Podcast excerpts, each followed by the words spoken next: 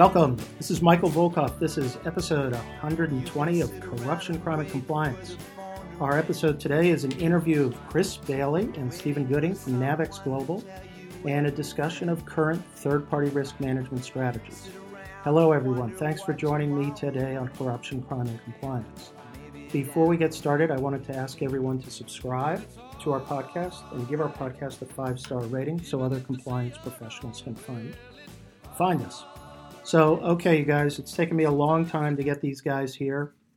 I had to fly all the way out to Portland, Oregon, uh, but I'm pleased to welcome two leading compliance experts to our podcast Chris Bailey and Stephen Gooding from Navex Global. Welcome, gentlemen. I'm so glad to see you in one piece or two pieces. Uh, and it's good to see you here, and I'm glad you could uh, visit with me today. Well, the three of us have uh, worked together for a number of years on third party risk management, automation, uh, and risk management, but you each bring a valuable perspective to this issue. So, first, for our listeners, let me give you a brief outline. So, Chris Bailey is the product manager here at Navex Global for RiskRate. Uh, and Chris is responsible for the design, development, and implementation of Navex Global's risk rate automated third party management solution, all in one word. Chris is focused on anti corruption compliance solution, solutions and has spent the last six years creating efficient due diligence technology and content for really getting at the risks of customers and business partners. Chris, that's a fantastic resume. Uh, Stephen Gooding, Senior Director, Sales Specialist, Navex Global Risk Rate. Stephen joined Navex Global in 2014 and has extensive experience in enterprise software solutions. His real expertise is helping organizations to streamline their third party due diligence, onboarding, and risk management processes. So, those are our characters here. It's taken me a long time. These guys are busy, they're on tour usually, but it's good to see you guys here. And uh, let's set the stage a little because um, look, in our work here, Volkov Law and, and in the compliance community, third party risk management is by far and away the most challenging subject that people deal with, problem. Uh, we now have seen it stretch uh, with the OFAC's recent um, compliance program guidance, uh, re emphasizing the importance of sanctions compliance. We have anti money laundering, cybersecurity, data privacy, antitrust, and significant reputational risks. So we've seen a lot of challenges, uh, particularly uh, one of the new areas that I know Chris is, is likes to talk about as well is beneficial ownership and how we get at that. So you guys have been out there dealing with a lot of companies. You examine, you deal with this issue. Um, and I am, and I hate to say it, but I, I definitely push the idea of automation and to me, that's kind of like a baseline to start. So let's assume we're talking to people who are automating in the process of it or have automated and then they want to make it work best. So let's start with each of you. Chris, I mean, what's your perspective in terms of what are people doing out there? Because I have clients asking me, how can I benchmark? How do I know that I'm doing the right thing? But in terms of automation and where people are going, what do you see out there? Yeah, uh, a lot of really good signs, in my opinion. Um, having been in this uh, space for about the last six years, as you said, uh, and being on tour, I love that reference. Um, uh, not with the Rolling Stones. No, okay. unfortunately not. Um, but uh, you know, watching this space evolve has been one of the most exciting things. Uh, watching people, companies, organizations move from um, very uh, one size fits all programs right. to really taking in the guidance that we're seeing that's come across from the DOJ, from uh, the, the, latest OFAC guidance that, that you've talked about extensively in you know other webinars, et cetera. Um, companies are taking it to heart and they're taking uh, third party risk in particular uh, much more seriously. And right. so uh, I think it's an exciting time um, from a uh, program perspective, an implementation of a program. Uh, you know, my, what I see or what I would propose for anybody who's trying to figure out what to do next, if you haven't started a program, definitely start now, uh, but start simplistically. Um, take a risk-based approach. That's really the critical piece. Analyze like some even some basic components of risk. And you know, Michael's got a lot of details out there for you to grab. Previous podcasts he's done, webinars that'll really help guide you.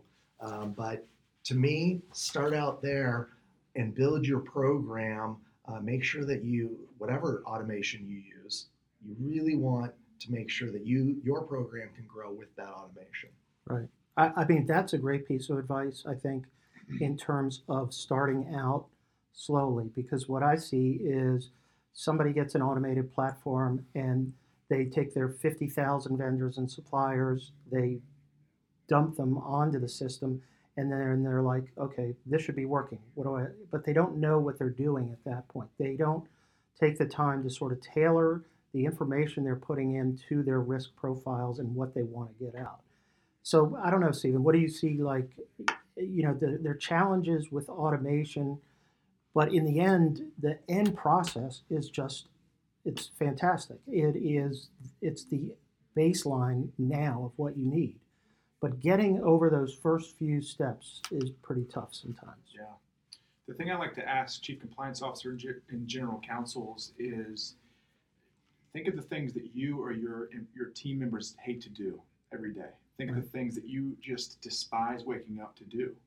Things like manual sending of emails, things like sifting through irrelevant data that you don't necessarily care about, things like um, trying to get to the bottom of risk, having lack of visibility if you can think of those top three to five items that you hate doing every day, chances are some very smart software developers and product teams have created something to help you there. And if you really start thinking about the things you don't like, start asking questions from you know people like Navex to see if they can streamline it at all. So I, I think I think sometimes we overthink it. I think we just got to think of the things that we think could be changed in a good way and start inquiring about it.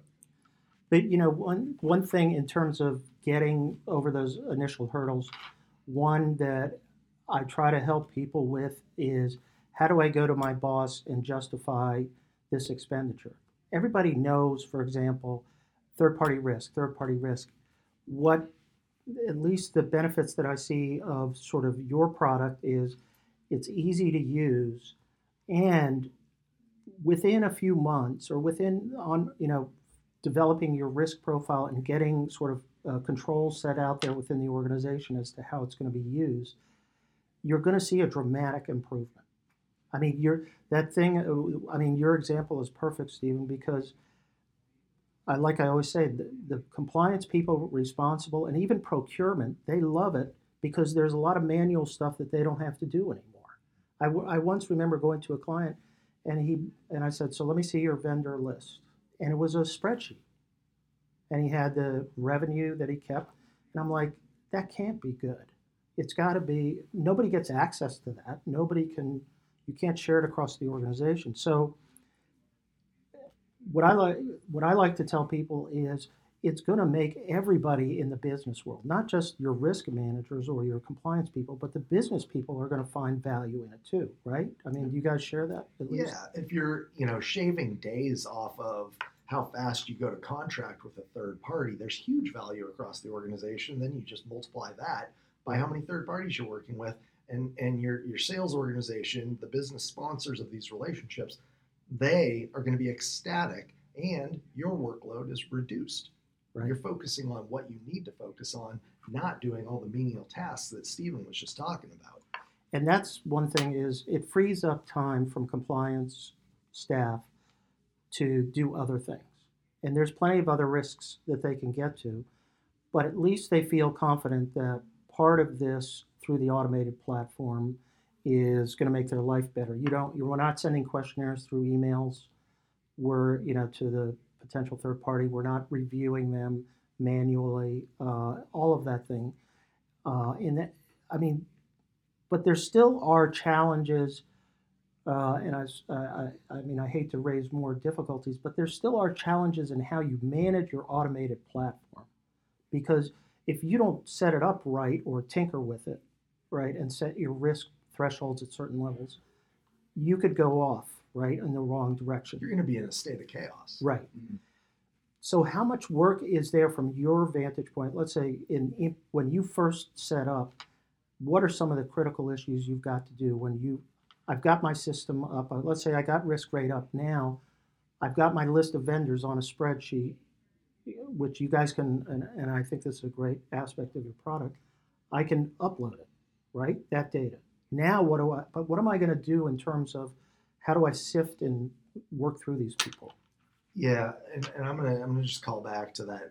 You know, one size fits all. You know, that, that was the the process that I saw six years ago, five years ago, four years ago, even, where everybody thought most organizations thought just this this general database screening of the third party was acceptable, Right. and that if there were no flags, then hey, everything's golden, uh, and and that is the first step to me. It's about understanding the level of risk that you face working with that third party. So to me, before you load your 10,000, 1,000, however many third parties you're working with, you got to have some basic level of risk assessment internally that your organization has determined as the key risk concerns right. so that you can then stratify that third part those third parties into the proper buckets and put your attention on those highest risk ones because they're the ones that are going to put your organization at So that, risk. that makes total sense. And what I what I've seen is, and I think we, we just did a webinar where we were talking about this. I see usually 10% of your population turns into high risk.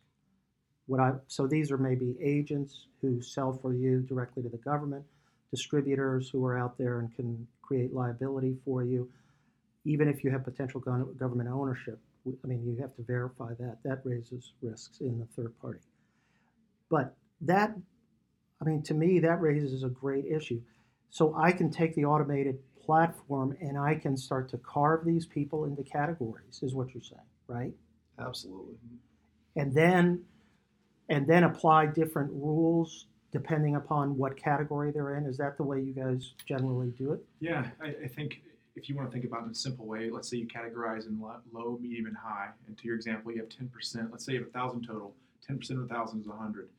For high risk third parties, let's say you make internal rules that say for all high risk, I need to send questionnaires out, I need to do a screen, and I need to notify the following people that there's a high risk third party. Right. Without automation, that's 100 emails, that's 100 keying of screens, and that's 100, no- 100 more emails to notify people.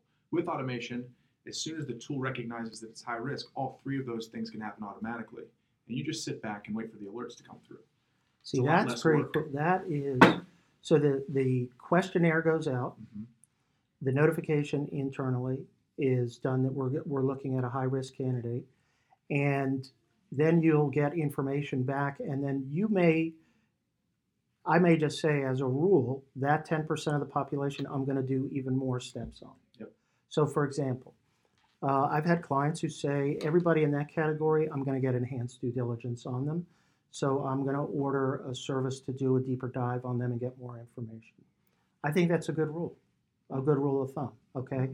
And, um, but, and then in the automated platform, how do we make sure that all of that is kept together? How do I know, how do I keep that together in terms of, do I, you know, in terms of, so somebody comes to me and say, you know, what happened with this third party?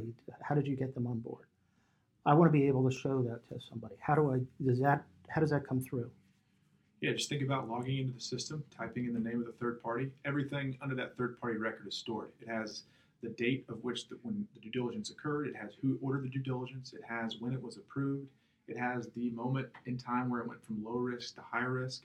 It tells you exactly when questionnaires were sent out.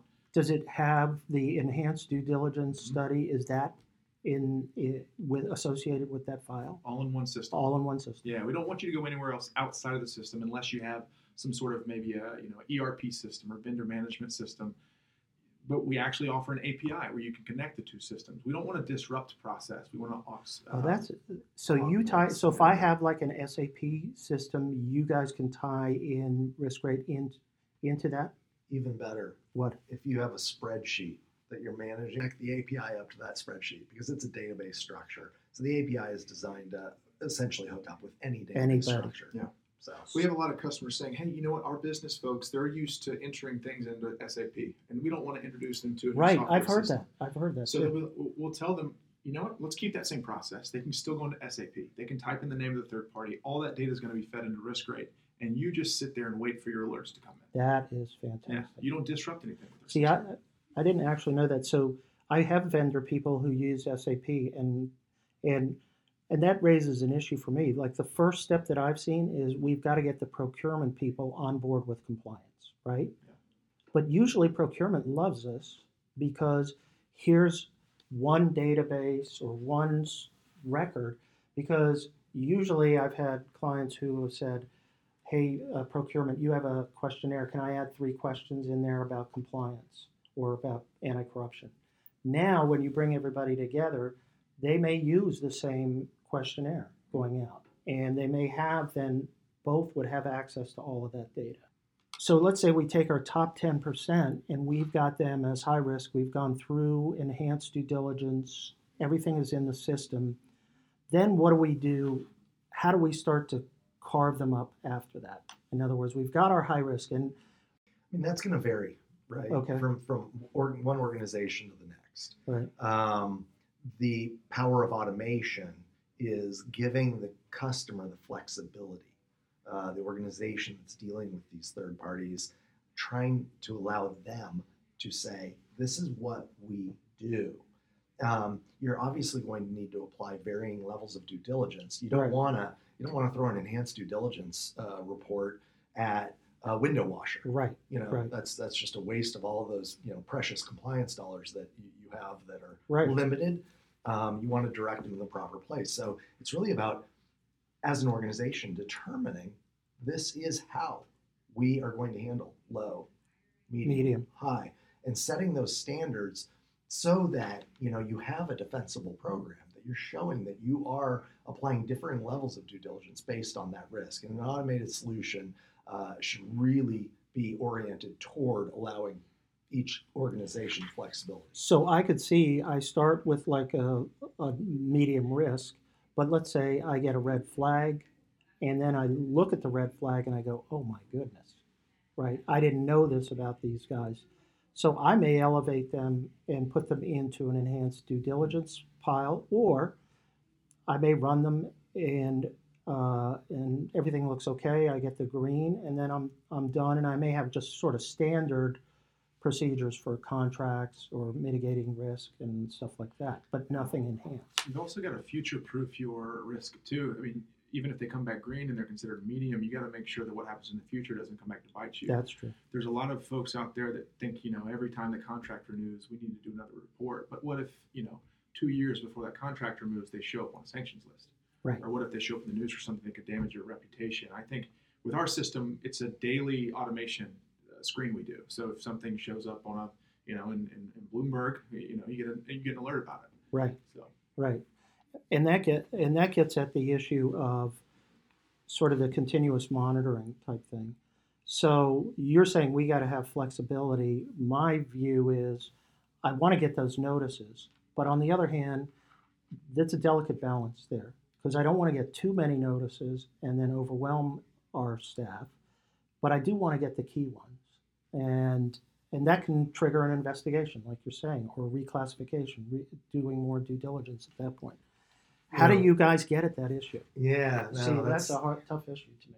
It, it is, and uh, I like to say not all data is created equal, and not all Sure. alerting uh, has the same value. Um, so it's important that the data that you are reviewing um, has the ability to be targeted to your risk profile, Right. um, that you're getting the information that you need to act upon.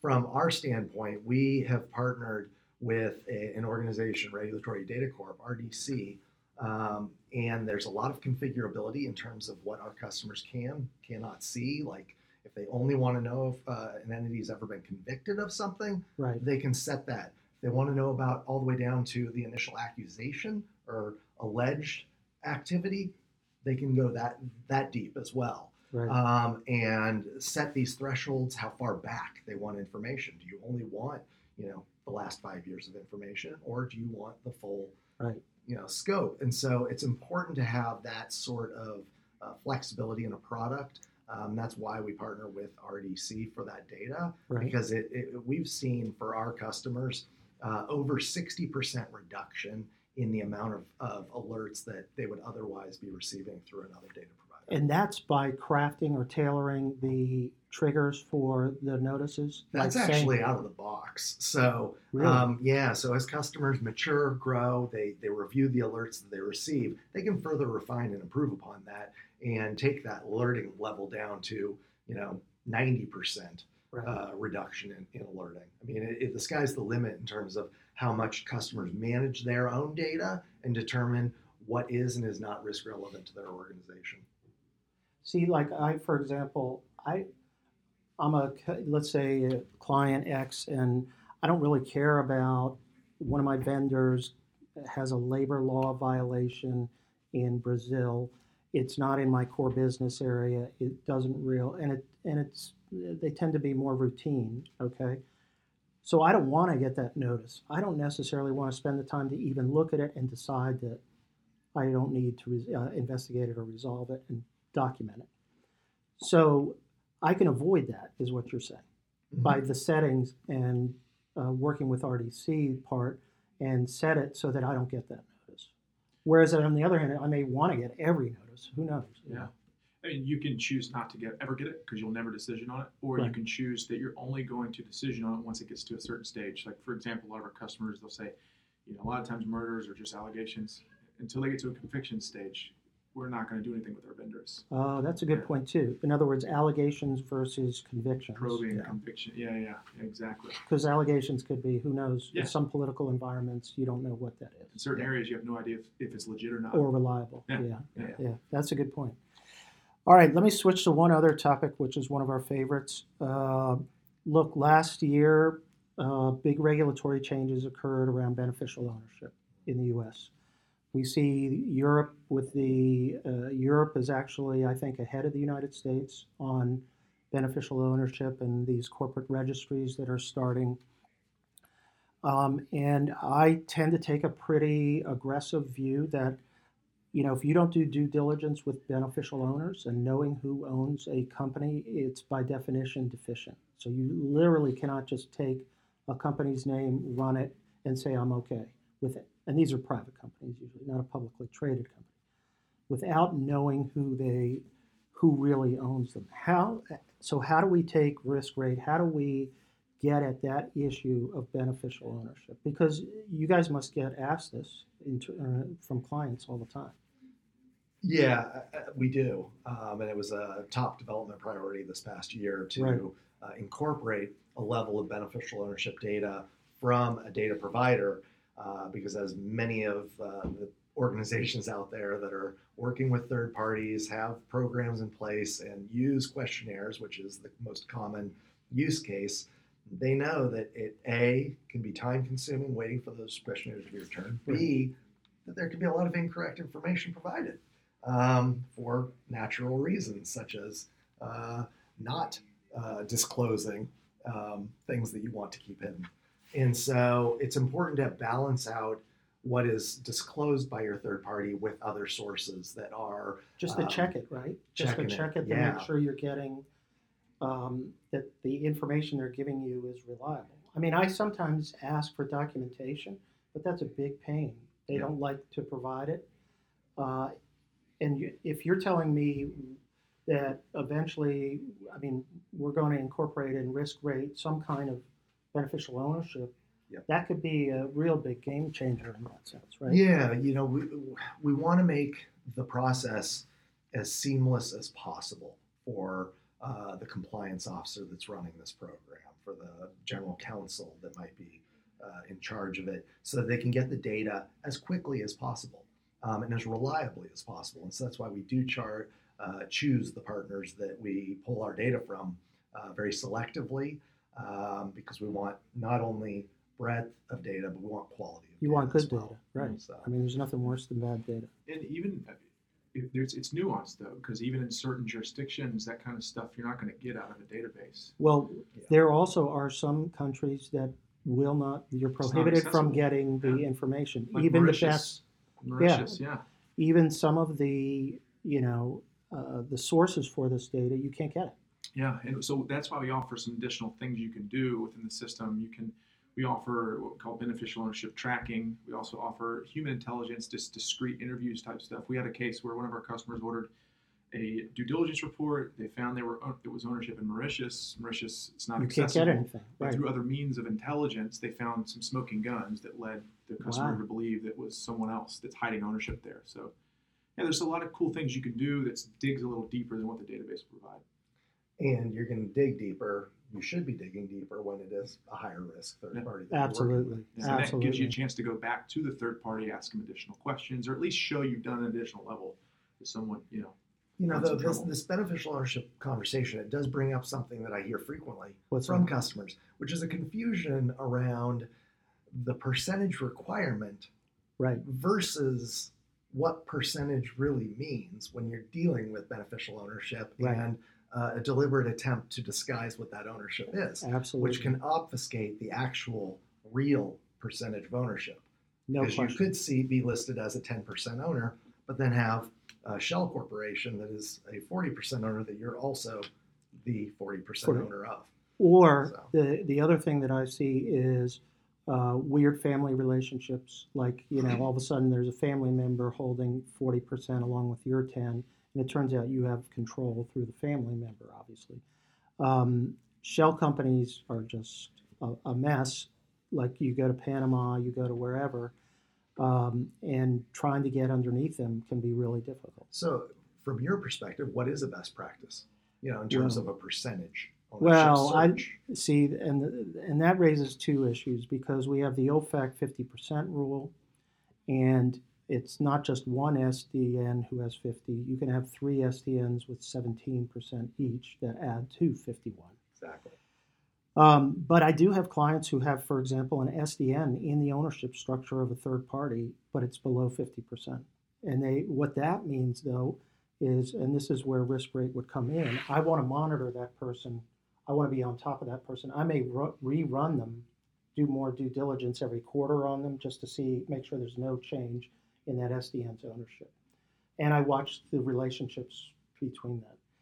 Now, the, the really scary part, though, the worst part is in the bribery area because all you need is a, five, a 1% ownership interest by a government official who's taking that equity interest, and that's the way they get paid their bribe. So I've seen them anywhere from, I've seen a 5% bribery interest uh, to a 10% bribery interest. And so let's say in this private company, I never run them. I just run the company and there's nothing. And then I have a hidden government owner. And that's the whole thing. Right. I'm just saying the government is, first off, it's bad for my business to be involved in that. Okay. And, and we're going to take steps to make sure we don't deal with people like that. But if the government ever found out, it's going to be worse. Mm-hmm. They're going to say, why didn't you, I mean, why did you just rely on that? You don't know who these people are. And you're sitting there like, uh, you know, Jackie Gleason, humda, humda, humda, humda, and you can't do anything at that point. So, um, so beneficial. It's on the other hand, I will say this: look, it's a such a massive issue that, like you said, Chris, in in the beginning, you've got to do everything risk focused. Small. You can't just say we got to get every beneficial owner across twenty thousand vendors and suppliers. I start with high risk people and go and work my way down.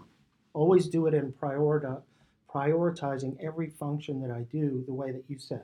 Carve up people, then go to your, as you were saying, Stephen, go to medium and lower risk. So I, I just think on a high risk person, I got to know everybody that I'm dealing with because that's dangerous to begin with. Um, but I, I think that's great that you guys are looking at the beneficial ownership issue, right? Yeah, absolutely. I, I think that it, that mark that part of the due diligence need uh, is going to continue to evolve. I think there's a lot of confusion still right now in terms of what the expectations are.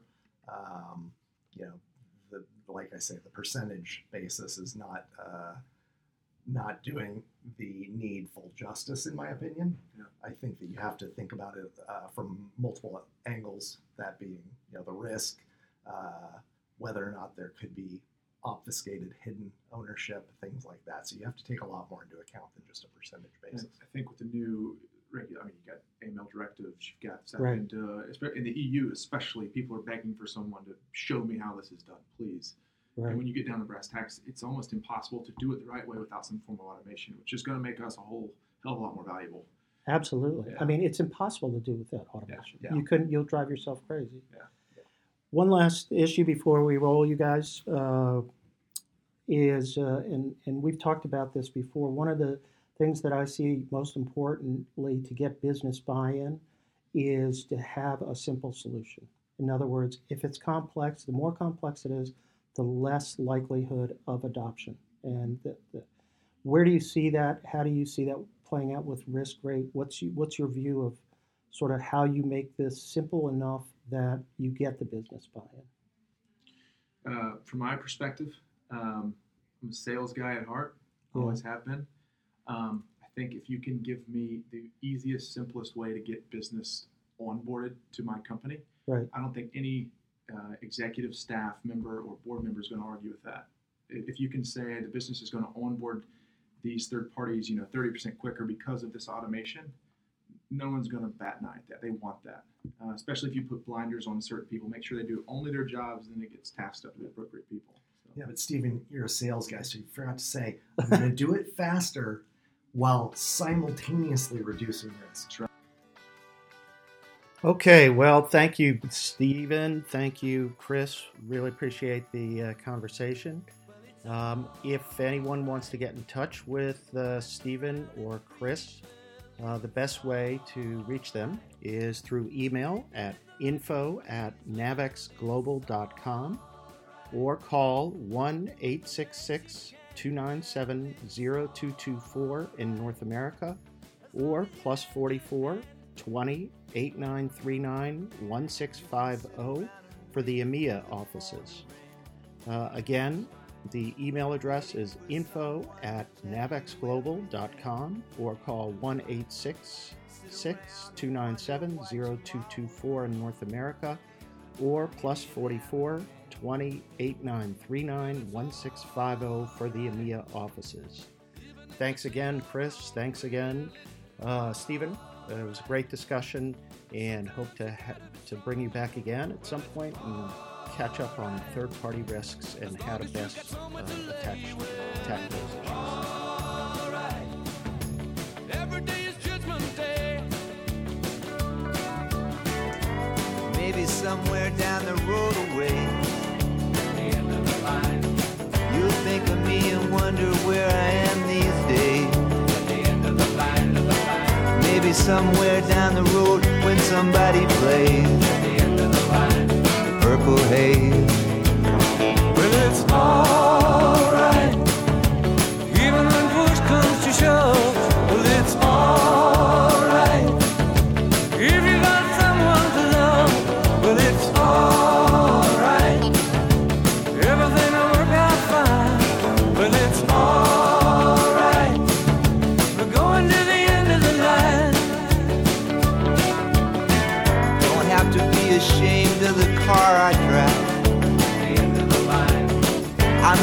Glad to be here, happy to be alive. And it don't matter if you're by my side.